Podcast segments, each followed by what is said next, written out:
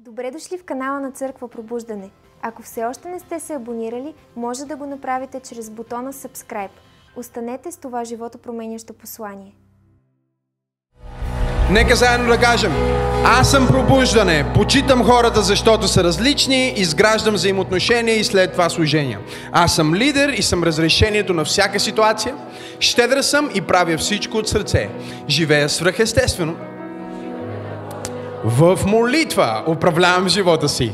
Винаги се уча и предавам наученото, споделям Исус със света, защото вярвам в добрата новина. Поклонението е привилегия за мен. Амен, амен, амен, амен, амен, амен, амен. Дай пет на пет човека и им предай свръхестествена сила сега, като го правиш и заповядай да седнеш. Амен. И ако си онлайн, дай пет онлайн, изпрати пет виртуално. Знам, че хора се присъединяват към нас от целия свят. Знам, че има дори хора от София, които толкова желаят да бъдат част от нашата общност. И а, много хора казват, да, заповядайте да седнете. Много хора казват, ей, как искам да бъда наживо, наживо, наживо. Има начин. Първо, заяви твоето присъствие в малка група, където ще се срещнеш с някой от нашите лидери. Бъди там известно време. Това е малката църква. И след това може да минеш специален процес, в който да бъдеш асимилиран и да станеш част от семейството на пробуждане. Тогава ще можеш да идваш дори и на живо. Но църквата не е само това, което се случва в неделя. Църквата е това, което се случва, както казах и по-рано, всеки Божий ден. И през изминалата седмица на любовта имахме а, седмица в Париж и беше толкова забавно да гледам вашите сторията и това, което се е случило в домовете ви, как споделяте истинската любов. А, истинската любов не е романс. Това е различно. Истинската любов е избор. В духа любовта е избор. В душата любовта е чувство. И в тялото любовта е поход. Страст. Когато ние говорим за любов, ние говорим за този избор и за тази личност, защото Библията ни казва, че Бог е. Благодаря за това. Бог е. Колко е красиво. Не казва Бог е вяра, не казва Бог е щастие, не казва Бог е радост. Казва Бог е какво? Любов. Но любовта е избор. Това е изумителното за него. Знаеш ли кое е изумителното за него, преди започна днес получението ми? Че той знае всичките ти грешки. Готов ли си за шока? Минало, настояще и бъдеще. И знаеки всичките ти грешки, минало, настояще и бъдеще, той избира да те обича. Като че нямаш грешка, минало, настояще и бъдеще.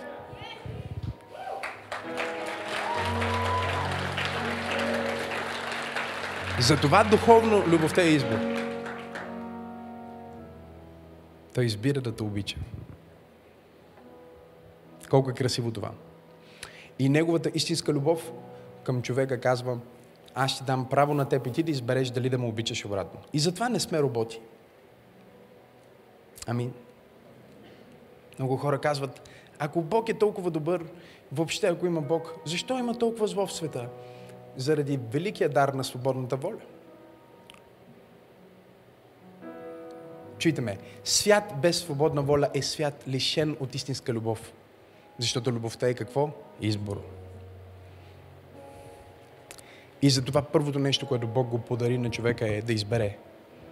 За да е сигурен, че когато ти му казваш, Господи, обичам те, не е на сила, не е програмирано, не от страх, а е защото ти избираш да откликнеш на това, че Той е избрал теб. И затова Исус каза на своите ученици, не, вие избрахте мен. Но аз ви избрах. И вие определих да давате плод. Добър плод. И да бъде траен. Не е ли красиво това? Аз мисля, че ако това беше моята проповед за днес, беше достатъчно но нещо ми подсказва, че някой иска повече. Амен. И разбира се, ние говорим за четвъртото измерение. Това е поредицата, в която се намираме. Четвъртото измерение е едно красиво заглавие, с което ние просто описваме невидимия духовен свят, който е навсякъде около нас и в нас. Духовният свят е реален. Фактически по-реален от видимия или също така наречен материален свят. Днес квантовата физика и учените започват да вникват в това колко много има, което не се вижда с просто око. Тъй като човешката ни перцепция, нашите възприятия са били тренирани още от ранна детска възраст до гроба да обхващат определен сегмент от преживяването на планетата Земя, наречено живот. Единственият начин ние да не преживяваме само този сегмент, а да вникнем в четвъртото измерение, да вникнем в духовното, да вникнем в следващия сегмент, където ние не сме просто материя, но сме повече дух, отколкото материя. Където ние не сме просто а, емоции, но сме воля, избор. Където ние не сме просто буца као, която съществува на друга въртяща се буца као в космоса, където имаме смисъл и можем да оставим следа след себе си. Където живота ни може да казва, аз бях тук на тази буца као, но не бях безмислен. Не бях без смисъл. Защото вникнах отвъд онова, което нормалният човек може да възприеме. След проповедта миналата неделя получих сигурно десетки съобщения от хора, които ми казваха, пасторе, това, което презентираш е толкова вълнуващо и толкова изумително, но как да вникнем? Няколко човека ми писаха почти даже с едни и същи думи. Как да вникна? Искам и аз. И отговорът ми винаги беше същия. Затова имаме поредица. Защото това е което изучаваме в Божието Слово. И ако вие практикувате това, което а, чувате и това, което възприемате в духа си, в ума си, в душата си, в това получение, аз ви гарантирам, че четвъртото измерение ще стане много по-достъпно и много по-преживявано и много по-осезаемо за вас. Разберете, че не казах разбираемо. Колко от вас разбират, кажи аз. Защото миналия път ви обясних как ние учим или как ние сме били получавани и научавани още от ранна детска възраст. Как, как съм учил, примерно, дъщеря ми Сара на цветовете. Взимам зелено соча и казвам зелено. Нали така? Как двама а, а, човека, които говорят различни езици, могат да разберат един, един и същи предмет, да го посочат и да комуникират. Тоест, ако ти не знаеш как е маса на английски, най-лесният начин ти да разбереш как е маса на английски е ако аз взема една маса и я посоча и кажа, каже table. И ти ще посочиш и ще кажеш какво? Маса. И така ти ще разбереш какво означава на мой език и аз ще разбера какво означава на твой език. И фактически процеса на научаване на планетата Земя е лимитиран от учебната система и, както казах, от цялото ни преживяване, от начина по който света е структуриран, до следното. Да вземем непознатото, да го сравним с нещо познато и да го разберем. И проблема с четвъртото измерение и духовния свят идва там, че всъщност ние много често нямаме с какво да го сравним. И в момента, в който ти преживееш нещо духовно и започнеш да го сравняваш или да го описваш с думите, които имаш, или с нещо, което си виждал на тази земя, хората ще кажат, този е куко. Те ще кажат, този е видял НЛО. Това е паранормално или той е луд. Колко от вас разбират, кажи аз. Следователно става много трудно да обясним свръхестественото, защото свръхестественото всъщност се съдържа в непропозиционално знание. И дори когато ние изследваме Библията още в най-древния период, когато сме имали първите хора на планетата Земя, ние виждаме, че те са знаели за Бог и опознавали Бог чрез бащата. Тоест бащата е завел сина в определено преживяване, кажи преживяване. И това преживяване му е показало, ето този е Бог. Защото Бог не може да бъде обяснен, Бог не може да бъде сложен в дефиниция, благодаря за това, амин. Бог не може да бъде описан в книга, Бог дори не може да бъде описан в Библията. Всички сравнения, които са направени с Бог в Библията, са сравнения с неща, които ние знаем и виждаме. И тук не казваме, че това е лошо. Да, най-великият учител, Господ, Спасител, Исус Христос, дойде на земята и понеже трябваше да обясни небесното, той каза на, на хората, ако аз ви обяснявам земното и вие не го разбирате, как ще ви обясня небесното? А докато им обясняваше той определени духовни принципи, той казваше, ако на някой от вас магарето му падне в ямата. Четеш този пасаж от Библията и си казваш, е, да, бе, да. Бог стана човек и ни говори за магарета в ямата. Бог стана човек и ни говори за една жена, която си е изгубила нещо в тях и го търси. Колко жени са губили нещо в тях и са го търсили? Кажи, аз всички жени, хайде. И казва, като почисти и преобърна цялата къща и намери тази драхма. О, дигна цяло парти, звънна на всичките си приятелки.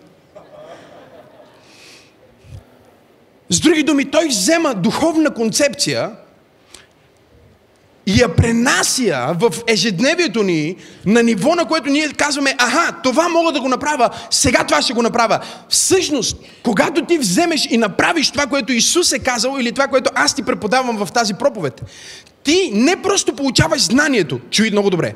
В момента, в който го приложиш, ти активираш преживяването. И вече ти си преживял онова, за което аз съм ти дал пример. Не, вие не разбрахте какво казах. Тоест, примера не е самото откровение. Пример е информацията, която те води към откровението. Вие не чувате какво ви казвам. Пример е сравнението, което помага на твоя ограничен човешки мозък да възприеме, че това е възможно. Тоест, примерът е просто отключване на възприятията. Когато възприятията ти са отключени, ти вече можеш да направиш по-голяма база за сравнение, имаш по-голяма база данни и когато нещо друго се случи, ти имаш с какво да го сравниш. И да го разбереш в по-голяма степен, отколкото някой, с който няма с какво да го сравни. Но цялото получение на Христос не е за сравнение и не е просто за разбиране и не е просто за информация, защото информацията не произвежда трансформация. Само преживяваното трансформира. Разбирате ли ме? Пътя на примерите е къс и бързо предаваем. Пътя на преживяването проблема е, че е много дълъг. Не, вие не разбирате. Пътя на примерите Исус Христос каза, че Святия Дух е като вятър. Сега те чакат вятър. Но пътя на преживяването минава през 50 дни, заключени в една горна стая с страх от юдеите. Но примера никога не може да им даде преживяването, защото преживяването им дава нещо непропозиционално, което променя, трансформира, революционира живота им отвътре навън. Кажи четвъртото измерение. Всеки един от вас е имал такива моменти. Всеки един от вас е имал преживяване, в което си е казал дежавю. Това май съм го сънувала. Това май ми се е случвало. И сега проблема е, че ние вече, ако имаме грешна информация, правиме грешно тълкуване. Затова информацията е важна, въпреки че не е най-важното. Тоест, ако един човек има грешна информация, има дежавю, той си каже, ао, това бях аз тук в другия ми живот, аз бях тук с този човек. Глупост на стероиди е това. Дори, дори не искам да отделя 10 минути от тази проповед, за да кажа колко е тъпо това. Просто е, приемете, че е тъпо и никога не го казвайте. Но ако това си бил информиран, ако си бил информиран за прераждане, това е инсталацията в главата ти и ти си мислиш, о, ние се познавахме в миналия живот, радвам се да те видя. И после като го опознаеш и разбереш колко отвратителен, казваш, о, може би в миналия живот не съм си научил урока и затова пак го преживявам. Нали? Но дори това е по-добро от безумеца, който казва в сърцето си няма Бог. И няма нищо повече от това. Библията нарича това безумие. Превода на български е безумие. Иначе, ако трябва да е точно от еврейски, е абсолютна мега хипер идиотщина. Преведох ви го от оригиналния език.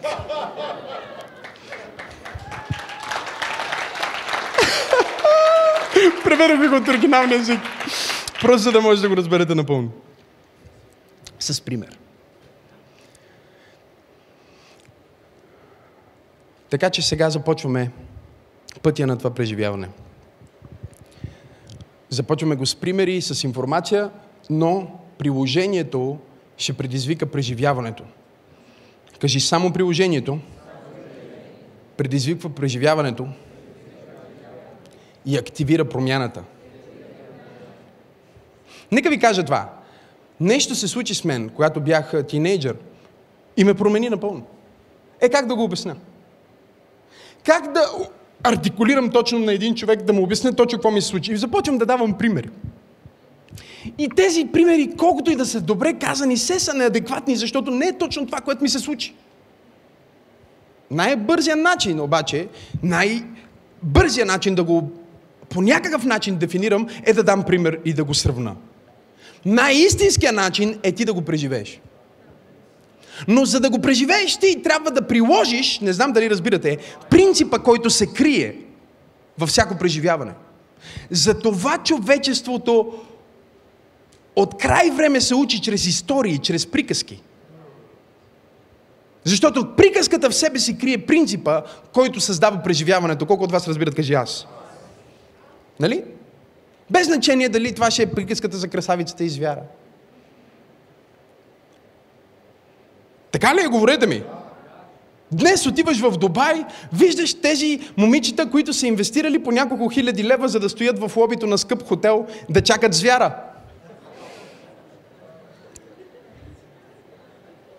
И осъзнаваш, че тези приказки имат принципи. Не знам дали преподавам в правната църква, или?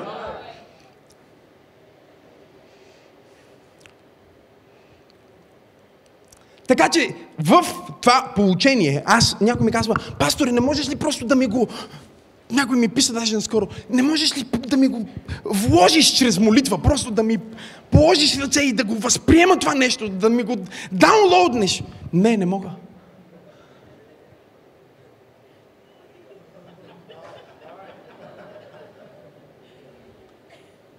И дори ако можех, нямаше да го направя. Защото щях да те съсипа. Не знам на кой проповядвам днес, но аз благодаря на Бог за всеки мой ден и за всяко преживяване, което съм имал, защото преживяванията, които съм имал, са ме довели до човека, който съм днес. И хубавото и лошото. Ако не бях минал през това, нямаше да съм тук днес. Някои хора ръкопляскат, защото разбират, че когато не го исках, всъщност аз не разбирах, че това, което не искам, ме направи днес да бъда такъв, какъвто съм. Така че не, не мога да ти го дам, но мога да те науча как да го приложиш за себе си. И това е което правим в тази поредица. Битие 2 глава, или преди това, нека да отидем в а, Битие 32 глава, защото днес сме 20, 22, 2022. Това са някакви случайности. А случайност е, когато Бог иска да остане анонимен. Битие 32 глава и ще чета от 24 стих. И там се казва така. А Яков остана сам. И един човек се бореше с него до зазоряване. Сега, представете си, искам да, да, да разберете, дори тук в интродукцията на този текст, който още не съм прочел, че Яков е имал това преживяване и той го е казал на някой, за да го написва в Библията ви. Така че ако виждате противоречие, не се притеснявайте. Как да обясниш на някой, че Бог се е боричкал с теб? как точно сте се боричкали? В смисъл, канадска борба ли играхте? По какви правила беше тази борба? Имаше ли съдя там? Или твой опонент е също бил и твоя съдя? Не можеш да го разбереш просто защото си го прочел. Изисква се някой, който го е преживял. Не, вие не разбирате какво ви казвам. За да може да каже, ето така е станало. Сега, нека да обясня защо това, което преподавам днес е важно. Един ден седях с, а, с а, лидери от църквата и им разказвах за Данаил и как всъщност Данаил е разбрал какъв е бил съня на Новогодоносор. И те казват, пастор, откъде знаеш? Защото аз им обяснявах как всъщност, когато Даниил си е легнал, е сънувал съня на Новоходоносор. Но той го е сънувал като че той е Новоходоносор. Вие не разбирате какво ви казвам. И, и, и, и хората, лидерите от църквата стояха и така казват, но пастор, откъде го знаеш? Това не го пише в Библията. Аз им казах, защото понякога, когато Бог иска да ми открие съня на някой, предишната вечер съм сънувал неговия сън. И след това аз го викам и му казвам, това си сънувал. Вие не разбирате какво казвам.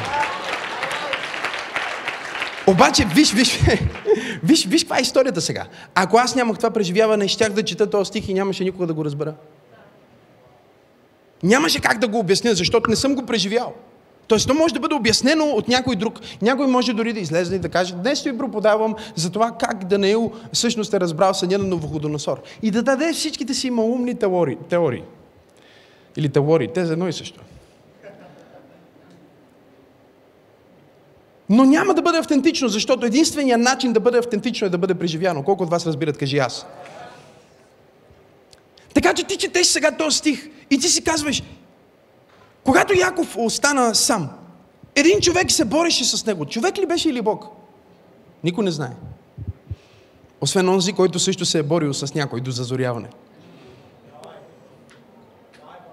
В съня ли се борише с него или фактически? На небето или на земята беше ринга? Никой не знае. Ние знаем историята. Историята съдържа принципа. Готови ли сте? Говорим за това как да отключиш четвъртото измерение в твоя живот. И като видя човека, че не може да надвие, сега, искам да разберете кой видя, че не може да надвие. Тук не става дума за Яков, става дума за човека, с който Яков се бори. Господ не може да надвие. Интересно е това.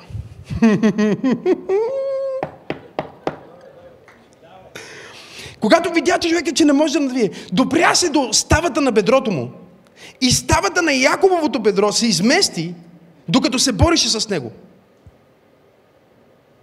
Тогава човека каза, пусни ме да си отида, защото се зазори. Става свето и трябва да си тръгвам, когато е свето.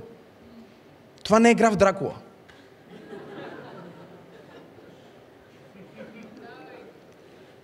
Него не го е страх от светлината. Но казва, става светло, трябва да си тръгвам. Защо? Е, някой трябва да знае, за да го каже, но няма кой сега в момента.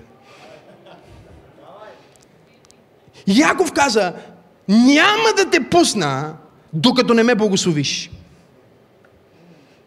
Тоест, той не знае какво става с него, не знае кой е този, с който се бори, не знае дори защо се бори с него. Той си няма ни идея кой е той. Затова го четеме така.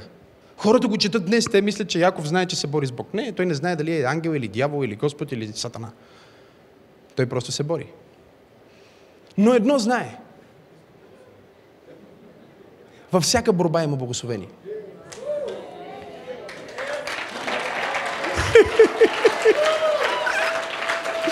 И аз няма да допусна тази битка в три измерения да си тръгне от мен, без да получа благословението от четвъртото измерение. Това не е в моята проповед, но някой ще го получи днес в това богослужение.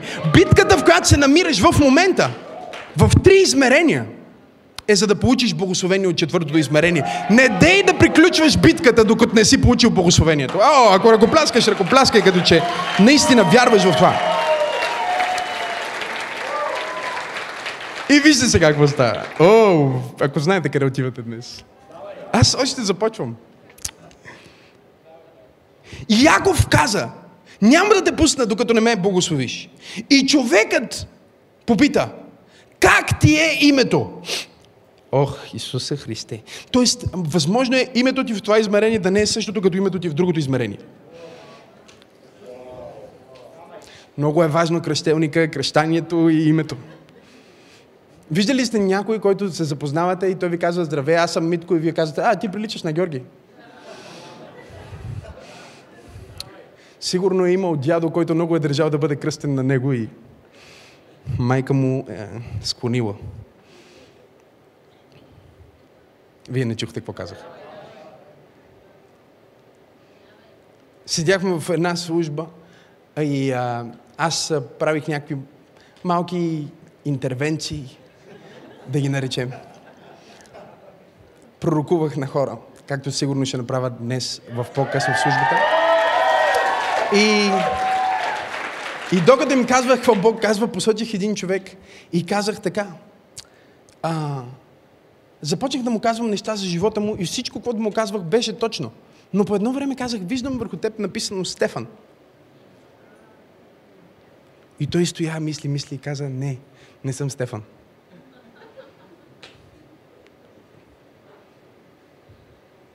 Казва, аз се казвам, а, еди как си. Чуйте сега. Мина се време и той ми казва така. Пасторе, знаеш, искам да поискам прошка от теб. Защото тогава, когато ти пророкува, аз не разбрах всъщност защо ми казваш това, което ми казваш. Ти ми каза, че аз се казвам Стефан. Всъщност аз съм кръстен на моя вуйчо. Но не съм взел истинското му име, което е Стефан. Аз съм ми дали името му, което му е като прякор, като псевдоним, певческото му име. И казва така, че фактически, реално, когато ти ги си казал, виждам върху теб написано Стефан, е точно така, защото човека, на който съм кръстен, се казва така.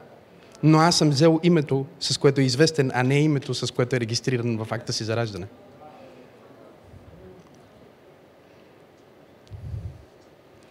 Нека ти кажа нещо. Ако името ти е проклето, смени го.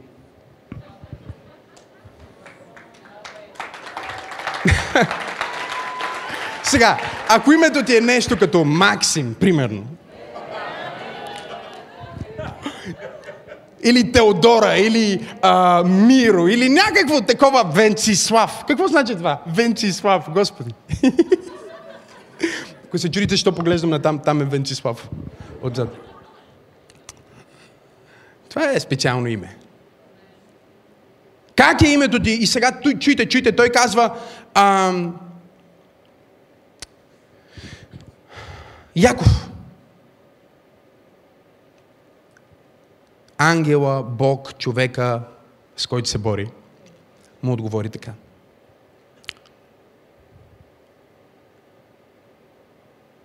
Няма да се именуваш вече Яков, което означава измамник, а Израил. Защото си се борил с Бога. Опа, разбрахме кой е този човек. И с човеците. Говори за цялата му рода и всичките му близки. И си надвил. И Яков го попита, а твоето име как е? И той каза, защо питаш за моето име? С други думи, по-важно е през цялото време ти какво казваш за себе си, отколкото какво Бог казва за теб. Бог може да казва, че ти си принц на Бога, но ако ти казваш, че си измамник, Бог ще се съгласи с теб.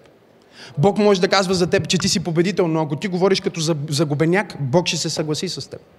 Бог може да казва, че си глава, но ако ти се държиш като опашка, Бог ще се съгласи с теб.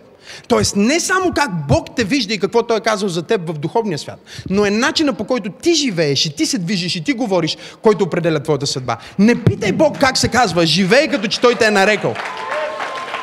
О, ако ръкопляскаш, ръкопляскай, като че наистина вярваш. И това не е проповедта ми още, това е само загрявката. И казва, той го благослови. И вижте там. Къде го благослови, искам да разберете там. Много е яко това. Няма да се наименуваш вече Израил, защото си се борил с Бога и с човеците и си надвил. Яков го попита какво е твоето име. Той му каза, защо ме питаш какво е моето име? И чуйте сега. И го благослови там. Яков не именува това място Фануил, защото си казваше, видях Бог лице в лице. Сега, това не го казвам аз, това го казва Яков. Но всеки пастор и неграмотен духовник ще ви каже, че човек не може да види Бог и да е жив. Но той казва, видях Бог лице в лице. Не вие не чухте какво пише тук. Тоест, религията вече е започнала да ни казва, вие не можете да възприемете духовния свят. Вие не можете да видите Бог. Вие не можете да видите ангел. Вие не можете да бъдете в свръхестественото. Това не е реално. Това е нещо фалшиво или това е само за определен елит. Сатанисти, никога християни. Но един обикновен християнин има по-голям достъп до четвъртото измерение от най-великия сатанист. Един обикновен молещ се християнин има по-голяма духовна сила от най-опасния чародей.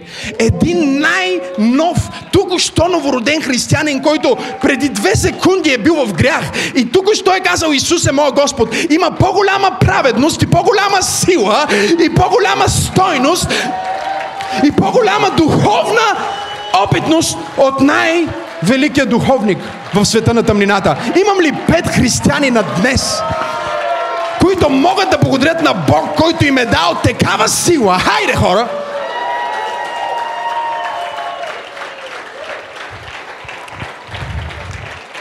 Кажи, аз имам достъп до четвъртото измерение. Нали? Ако второто измерение властва над първото измерение и третото измерение властва над второто измерение, четвъртото измерение властва над третото измерение. Твоя дух идва от там. Твоя дух идва от духовния свят. Кажи, аз съм повече дух, отколкото материя. И Библията казва, видях Бог лице в лице и в живота ми бе опазен.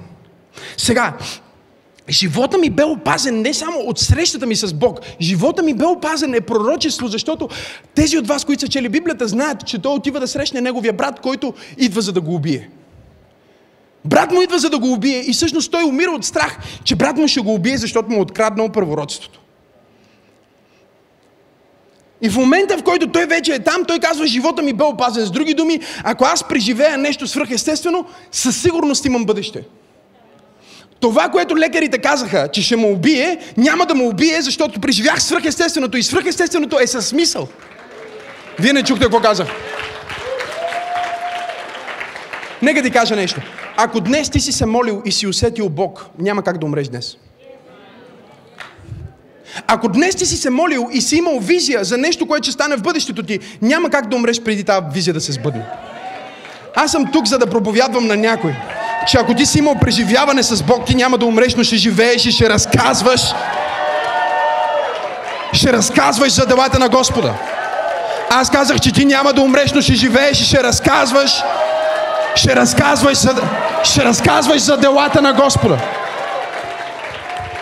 Може да си като Анелия, която виждам там. Лекарите казват, ще умреш. Имаш рак. След това същите лекари казват, нямаш рак, ще разказваш за делата на... О, имам ли хора в църквата днес, които казват, ако имам свръх естествено, кажи свръх естествено преживяване. Седим, нека го обясна сега. Къде е това там, където той има свръхестествено преживяване? Къде е това там, където той влезна в четвъртото измерение? Хора, това е реално. Това не е нещо просто хубаво. Разказвам повече истории в тази поредица, защото как да дам пример? Бяхме в една служба в църква пробуждане една от първите години и пророкувах на една жена и започнах да й разказвам как изглежда спалнята й. И какво покривка е сложила в момента върху спалнята си. И точната шарка и цвета. А никога не съм бил там. В три измерения. Не знам дали някой схваща. Никога не съм бил там. Сега някой казва, да, но това е свръхестествено, това е дарба. Окей. Но какво ако те науча как ти да се позиционираш за свръхестествено? Това е което правя. Сега, ето как се казва проповедта ми днес.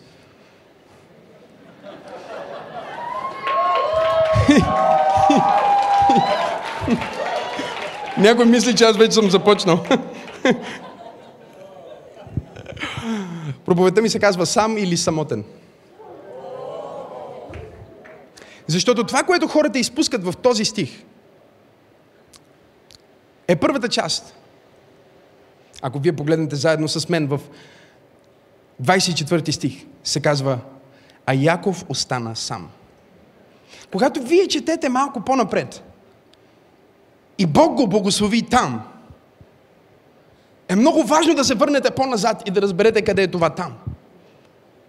Защото там не е просто локация. Там е мястото, на което той е сам. И сега, проблема ни днес, в 21 век, е, че ти почти никога вече не си сам.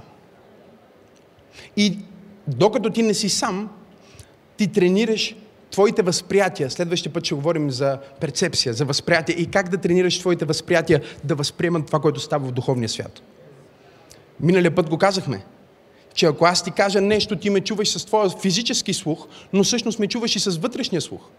Физическият ти слух чува обидата, но само емоционалният, душевният, духовният ти слух се чувства обиден вече вътре. Колко от вас разбират, кажи аз. Днес ти ще чуеш много думи на насречение. Ти ще ги чуеш с физическия ти слух. Но те ще бъдат насречения в твоя дух, ще ги почувстваш, ще ги усетиш, защото ти имаш всички седива, които имаш в тялото, ги имаш и в духа ти. Въпросът е, че ти не си тренирал тези възприятия, а си тренирал през целият ти живот тялото. Сам или самота? Хората днес се страхуват от самота и това е правилно, защото е гадно да се чувстваш самотен.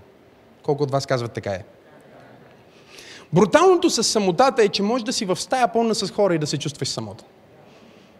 Може, може би дори да си душата на тържеството и пак да се чувстваш самотен. Може би ти си най-интересният човек в стаята. Всички са около теб и всички мислят, че на теб ти е год. Само жена ти знае, когато се приберете, че не ти е било год.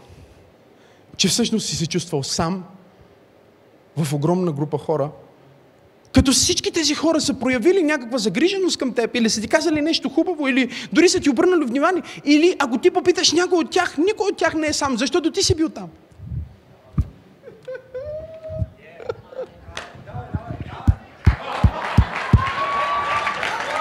Амин. Ще слушам проповета. И изглежда като, че колкото повече ние бягаме от самотата, чуйте толкова по-самотни ставаме, защото днес ние не сме разбрали, че има разлика между това да бъдеш самотен и да бъдеш сам. Да бъдеш сам е изискването за свръхестествено преживяване. А самотата е усещането, че ти не си цялостен. Нека да ти обясня нещо за самотата. Повече хора няма да оправят самотата. Повече секс няма да оправи самотата. Повече алкохол няма да оправи самотата. Повече адреналин няма да оправи самотата. Повече от каквото и да е, няма никога да оправи твоята самота, а ще се влушава и задълбочава, защото самотата е божествената покана за взаимоотношение. Бог, когато го направи човека, първо го направи сам. Един. И сега, веднага тези от вас, които са чели Библията и си мислят, че знаят, нека да отворя на стиха, който ви дойде в главите. Защото сте много грамотни. Веднага ви отивате в битие. Там ли сте, кажи аз? Втора глава. Така ли е? И там се казва. И Господ Бог каза, не е добре за човека да бъде сам. Брутално е, нали? Защо? Защото този човек е бил създаден в перфектната среда. Той е бил създаден от Бог и е сложен в градина и ни се разказва в единия запис и в следващия запис. Няма да говорим защо са два записа, защото ще стане много дълга проповед. Може би ще го кажа на тези, които ще дойдат на вечер на съживление, за просто за да разбират мистерията защо има два записа. Но, но вижте, вижте какво се случва сега. Бог го слага в градина, има реки, има злато, има сребро. Четеш битие и се чудиш. Защо духовен Бог отделя толкова много време да обясни всичкото материално благополучие, в което всъщност е поставил Адам. Защото Едем буквално означава Изобилие означава от всичко по много. Е, плодове по много. Животни по много. Преживявания по много. Искаш тази река, имаш тази река. Влиза в реката, вътре има диаманти. В другата ръка, казва, беше богата с злато. Животни, които днес ние дори не сме виждали. Защото отдавна са изчезнали от лицето на земята. Той се намира в рая на земята, той се намира в най-готиното място, ако искаш си представи Малдиви, ако искаш си представи Хавай, ако искаш си представи каквото искаш да си представиш, няма дори да започне да описва изобилието и богатството и лукса и имането, което Адам имаше. И в това имане той го създаде сам. И след това каза, не е добре за човека да бъде сам. Така че въпросът днес на тази проповед и отговора на това послание, което а, ще се опитам по най-добрия начин да артикулирам, е сам или самотен. Ако единия пасаж ни казва, че трябва да остане сам, Яков трябва да остане сам, за да се срещне с Бог. И ние го виждаме не само в живота на Яков, виждаме го в живота на Моисей, виждаме го в живота на Авраам, Виждаме го в по-ранни е, години на живота на Яков, когато Яков си тръгна от дома и отиваше към дома на, а, на своя роднина, за да се скрие от брат си. Той пак остана сам и докато беше легнал на един камък, видя в четвъртото измерение. Видя, че има ангели, видя, че нещо се случва на това място и той си помисли пак, о, това място е свято, а той не разбра, че е, защото е сам. Не е добре за човека да бъде сам, само когато се е справил със своята самота. Не, вие не разбрахте сега. И това е за много хора е противоречие, Венци, защото те си мислят, че самотата се оправя, когато вкарам човек в живота си. Но самотата не се оправя, когато вкарам човек в живота си, защото ако се съберат двама самотни човека, за да не са самотни, те ще станат двама самотни, заедно самотни.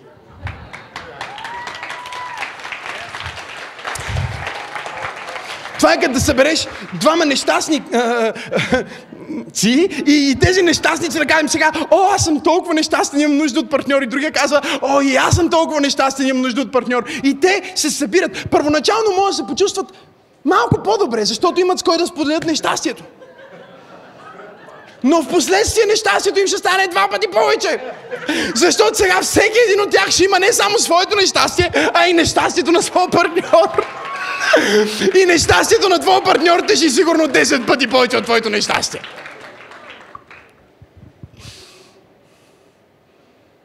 Брака няма да го оправи. Парите няма да го оправят. Гледките няма да го оправят. Аплаус от хората няма да го оправи. Само ще задълбочи самотата. Има само едно нещо, което може да оправи самотата на човешкия дух и това е взаимоотношение с Бог. И мистерията на това взаимоотношение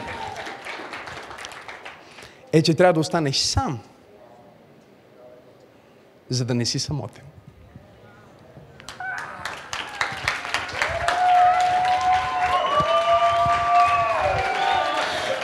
Трябва да останеш сам, за да не си самотен. Сам с Бог. Сам с себе си. И, и днес ние имаме епидемия на самота по света, защото ти не си сам. Ние никога не сме сами вече. Дори когато няма друг човек в стаята, което също е рядко, ти си с хиляди хора на твоето умно устройство, което ти дава достъп до всички. И дори от Кенефа може да им пратиш твоето селфи.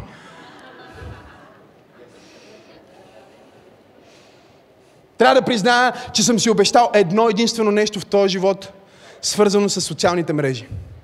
И това е, че никога няма да кача селфи от Кенев. И трябва да призная, че изкушението стана много голямо ония ден, когато бяхме на върха на най-високата сграда в света и влезнах да си измия ръцете в туалетната. Направих клипчето, но никога няма да го кача.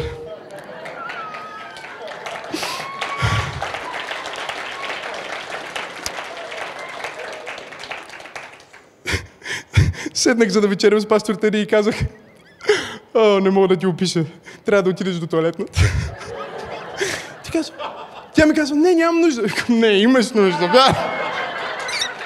Спешно трябва да отидеш. Това е единственото място, от което аз бих си качил селфи от Кенев.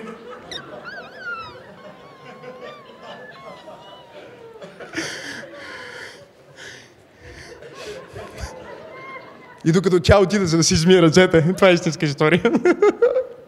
тя отида да си измие ръцете, за да види гледката, аз останах сам. И си казах, вау, това ще бъде в моята проповед в неделя. Не си сам дори в туалетната. Не си сам докато караш. Не си сам, когато се разхождаш в гората. Целият етап на страна. Правиме хумора, за да ви държим будни и да хванете посланието, но ако питате Теодора, над 35 държави, тя е била с мен на много места и са се случвали такива неща и сме виждали такива неща, които дори не, не мога да започна да описвам благословението. Някога да съм искал да си направя снимка. Някога да съм си казал, о, трябва задължително да го снимам. Или да си отворя сега телефона бързо да кажа на света колко е хубаво.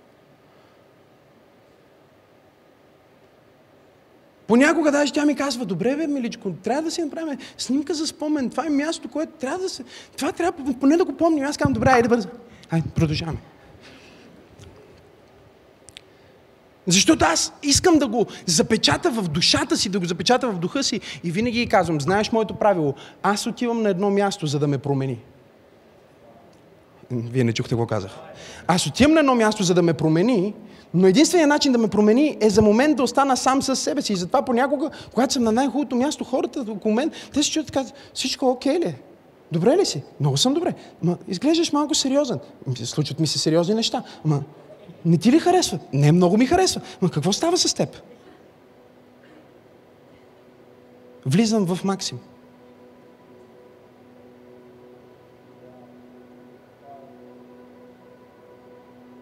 Влизам в Максим. И започвам да си говоря с Максим. Стана дълбоко току-що. Хората не обичат да остават сами, защото когато останеш сам, всъщност не си сам, а си със себе си. И там почват да излизат проектите, които си отложил. Мечтите, които си забравил.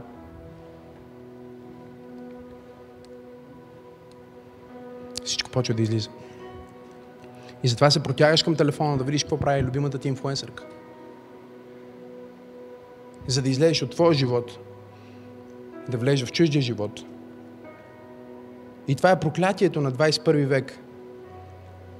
Че ти я гледаш и си казваш, искам да имам нейния живот, а тя качва това, за да представи живот, който всъщност не живее.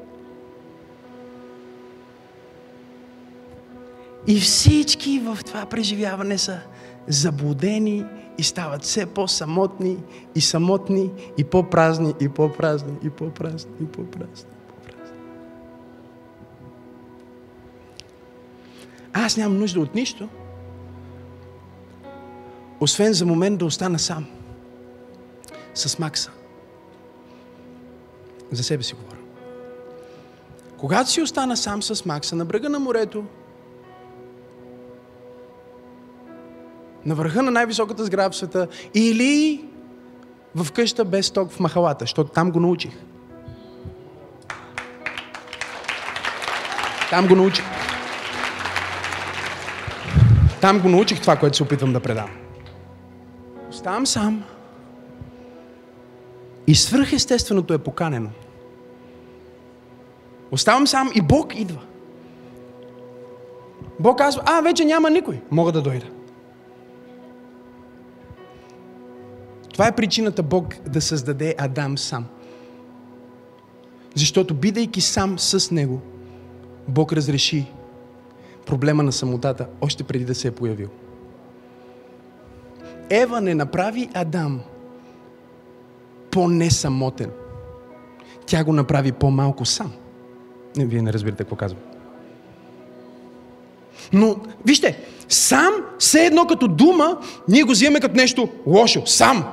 Сам, веднага ние го взимаме като самотен. Какво ако вземем сам и, отидем към самосъзнание?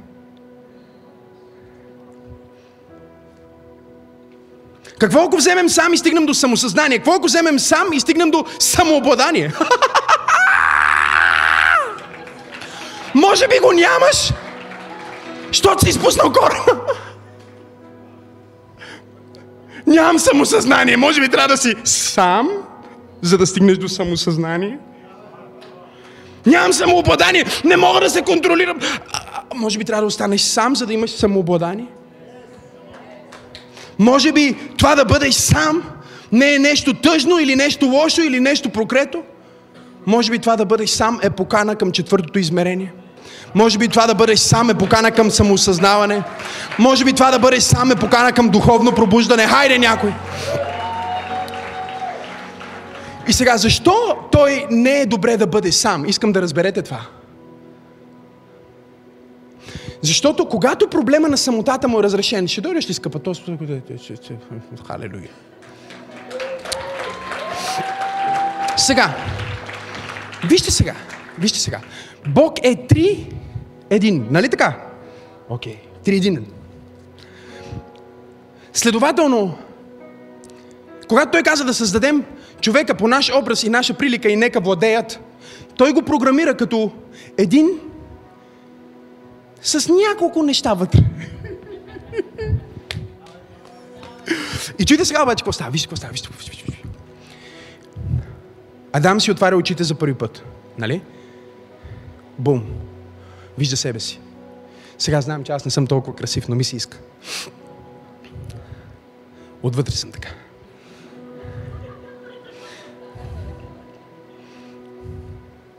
Той вижда себе си. И чуйте, той вече знае кой е. И знае, че не е сам. И Бог сега му казва, не е добре за човека да бъде сам. Между другото, това е първото не е добре в Библията. Всичко бе добре до този момент. И хората си мислят, че не е добре за човека да бъде сам, защото е самотен. А, не е добре за човека да бъде сам, защото а, не е щастлив. Виждате ли колко е изкривена представата на света днес? Не е това, е което Библията казва. Той каза така ще му създам подходящ помощник. Тоест, той беше сам, не защото беше самотен, той беше сам, защото нямаше на кой да служи, освен животните. Нямаше на кой да служи, освен растенията. И Бог каза, сега ще създам някой, на който можеш да служиш на твоето ниво и с който можеш да служиш заедно и с който можеш да живееш и с който можеш да споделяш щастието. Но и двамата няма да бъдете сами. Не защото сте заедно, а защото аз съм с вас.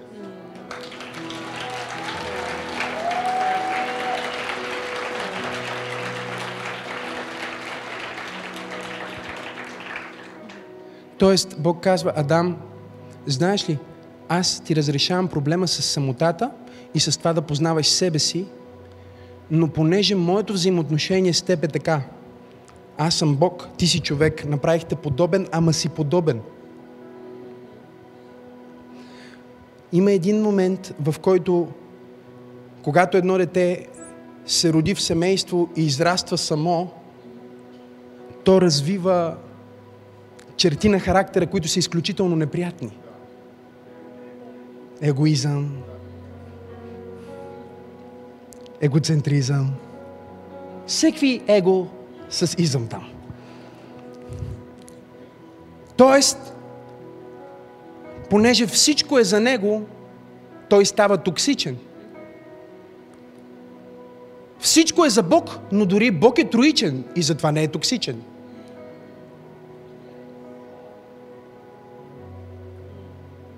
Бог няма нужда от още едно лице, за да не е самотен. Бог има нужда от още едно лице, за да сподели любовта.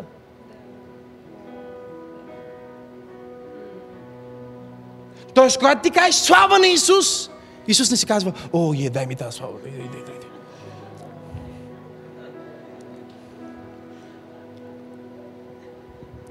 Той казва, татко, всичко е от тебе, за тебе. Отец казва, е, без духа нямаше да е възможно. Нищо от това.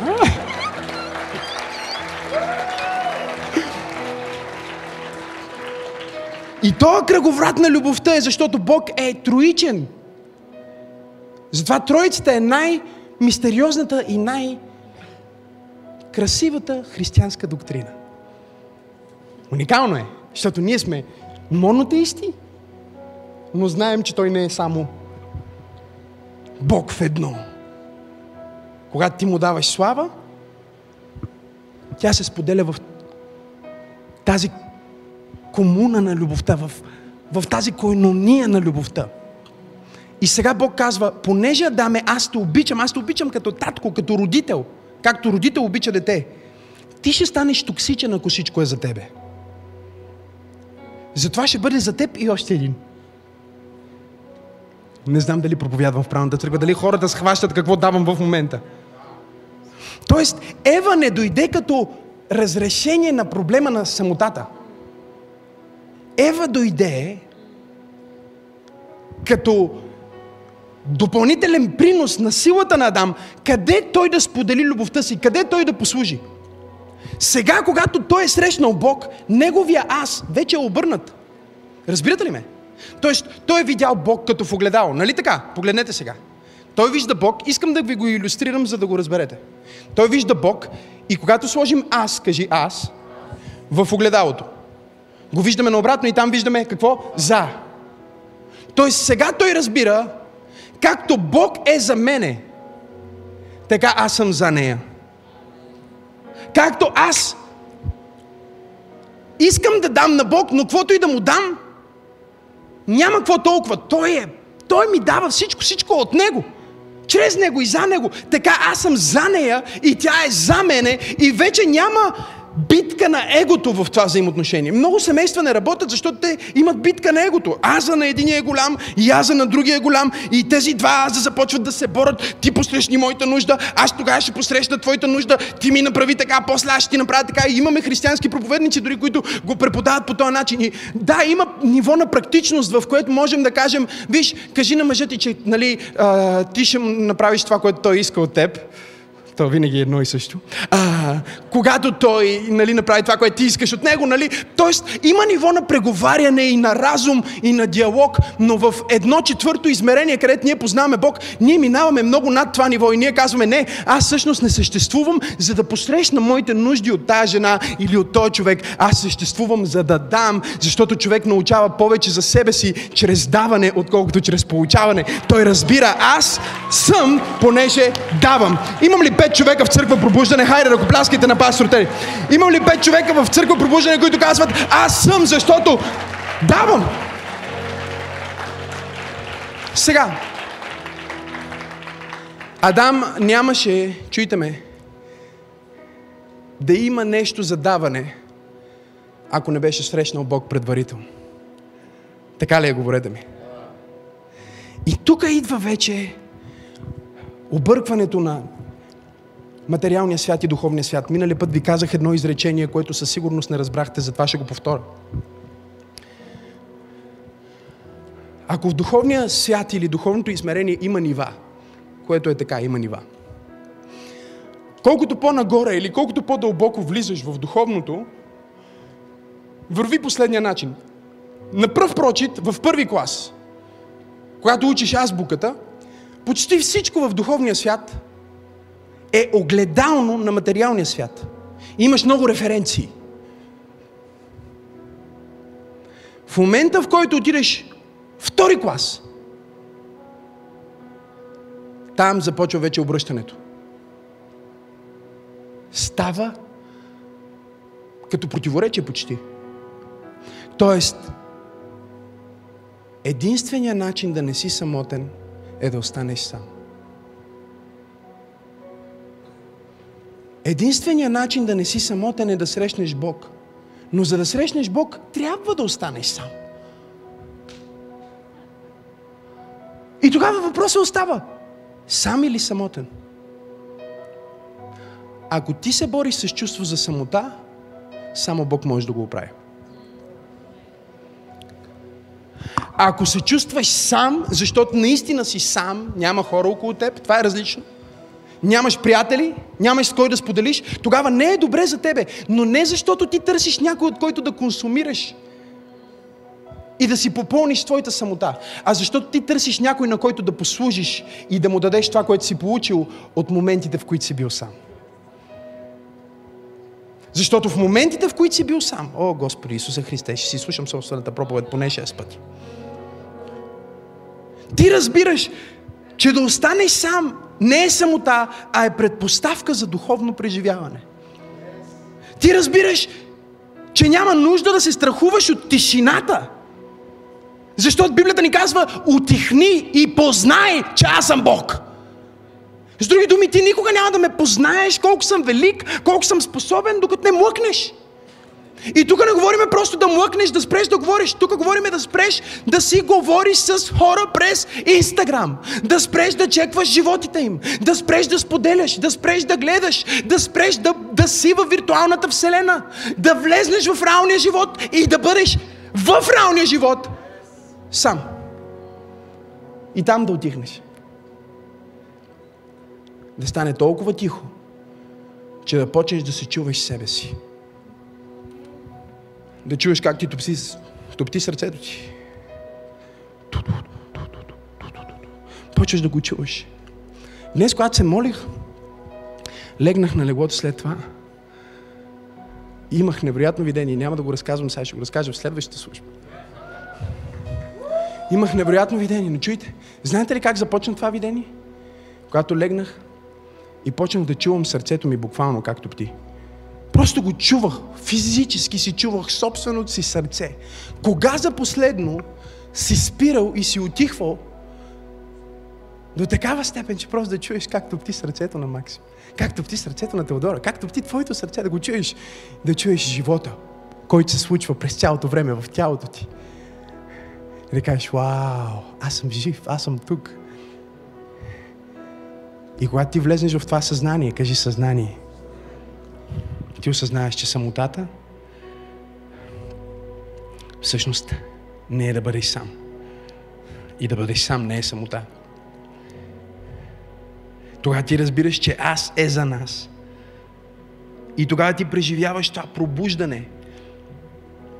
Или самоосъзнание. Ти получаваш това самосъзнание. И започваш да си задаваш тези въпроси, които наистина те трансформират отвътре. Колко от вас са имали такива мигове в живота си? Колко от вас осъзнават, че имат нужда от повече? Затова почивката е свято нещо.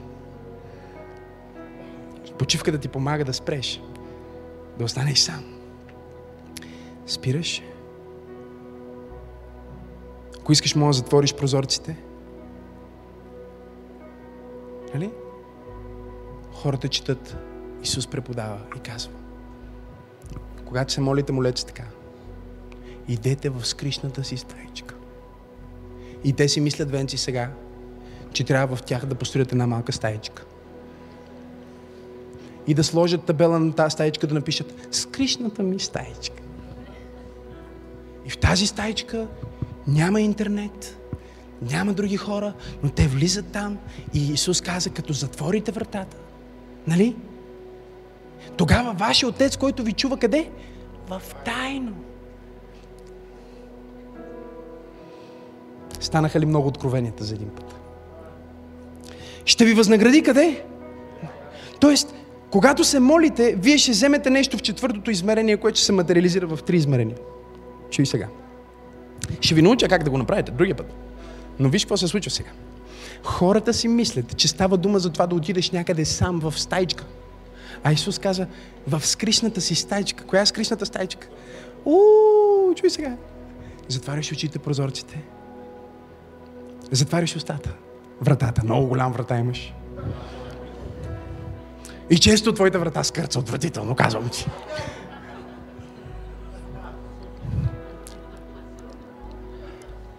Не за друго. Вратата ти има нужда от помазание. Когато вкараме малко помазание във вратата ти вече няма да скърца всеки път, когато се отвориш. Как си? Много съм зле. Да. Защо си зле? Ще не си оставал сам. И сега оставаш сам, затваряш прозорците, затваряш си голямата врата. Отихваш и изведнъж почва Бог да ти говори в мислите ти. Почва да ти говори в сърцето ти. Някои от вас трябва да вземат тази седмица пост от говорене. Един ден ще взема пост от думи. Пост от думи. Няма да казвам нищо. Дори за надражението си. Просто няма да казвам нищо. Нито с устата си, нито с body language. Просто ще бъда в мир.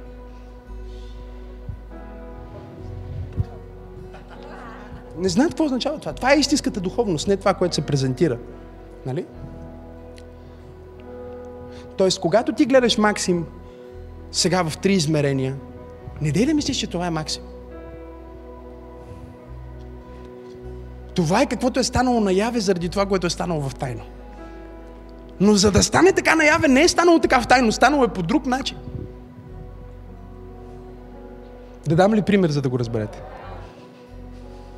Разбирам ви. Когато аз и Теодора останем сами и се случват неща, които са много вълнуващи за нас двамата, но ние няма да ви кажем за тях. Ние тези неща не ги публикуваме в интернет. Някой от първия ред към слава на Бог. Ние, само ние двамата си ги знаем тези неща. Но вие реално в трите измерения, вие виждате какво сме правили в четвъртото измерение, когато видите Макса. Когато видите Сара и казват, леле, вау, колко е хубава Сара. А Макса кафе? Вчера ме видя и каза, папай ме.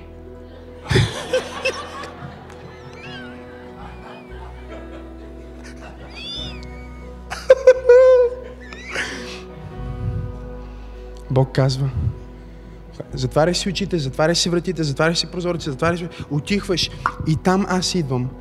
И неща ще станат между нас, които да, няма нужда даже да ги обясняваш на хората. Те са твърде интимни, за да ги кажеш. Ще бъдат свръх мега магнификистични. И когато ти излезнеш от това преживяване, ти ще излезнеш за ченъл, ти ще излезнеш с семенце вътре в тебе и това семенце, чуйте, първите два-три месеца мога да криеш бременността. След третия месец всички го знаят че нещо е станало в твоя живот.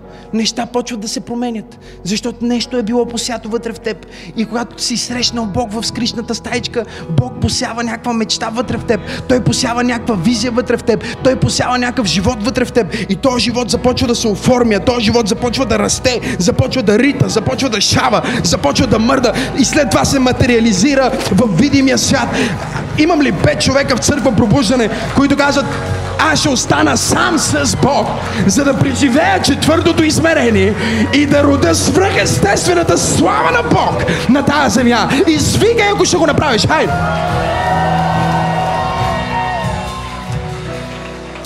Трябва да спреш да се бориш с това да останеш сам. А хората се борят с това, Венци, защото мислят, че да си сам е да си самотен. Трябва да спреш да се бориш с това. И да приветстваш моментите, в които си сам. И даже да ги инициираш. Знаеш, сега си на служба, мислиш за човека до теб. Не си сам. Трудно е да преживееш Бог дори в тази служба, докато в един момент не останеш сам с гласа на Бог. Дори за Максим трябва да забравиш, за човека до теб трябва да забравиш, за болката си трябва да забравиш, за какво става отвън трябва да го забравиш и трябва в момента да останеш сам с него. Това е целта. Ти сам с него. Ама жена ми е до мен. И тя си е сама с него. Проблема е, че ние се опитваме да си оправим проблемите с хората. Без Бог да е влезнал в ситуацията. А когато Бог влезне в ситуацията, проблемите ни с хората се оправят само себе си. Защото проблемите с хората, които имаме, всъщност са нашите проблеми, които ние им проектираме.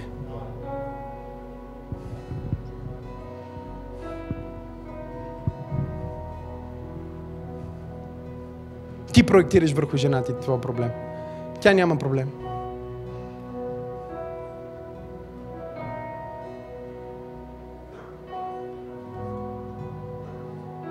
ти не си достатъчно такава или ти не си достатъчно такъв. Защо го казваш? Защото ти не си достатъчен.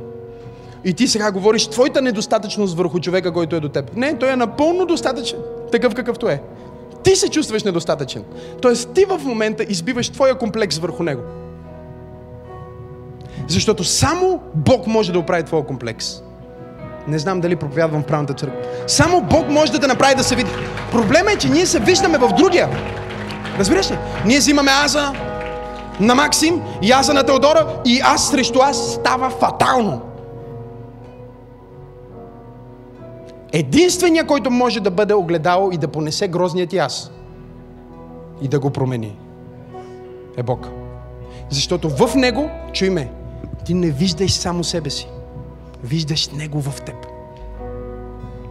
И когато го видиш вече него и казваш, не, не, аз не съм чак толкова гневен. Не, аз не съм такъв. Аз, аз, аз съм друг човек. Виж какъв съм хубав с Бог. Виж колко е красив Бог. Аз съм като него.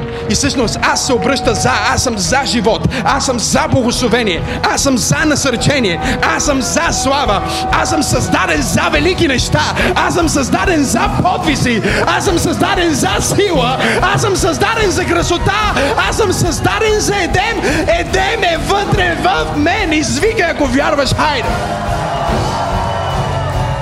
О, извикай силно!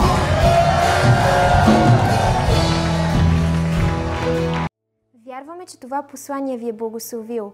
Ако не искате да изпуснете нищо от съдържанието, което качваме, може да се абонирате за нашия YouTube канал чрез бутона Subscribe и натиснете камбанката, за да получавате известия. Също така, ако Църква Пробуждане е благословение за вас, може да ни подкрепите финансово чрез бутона Дари. Благодарим ви!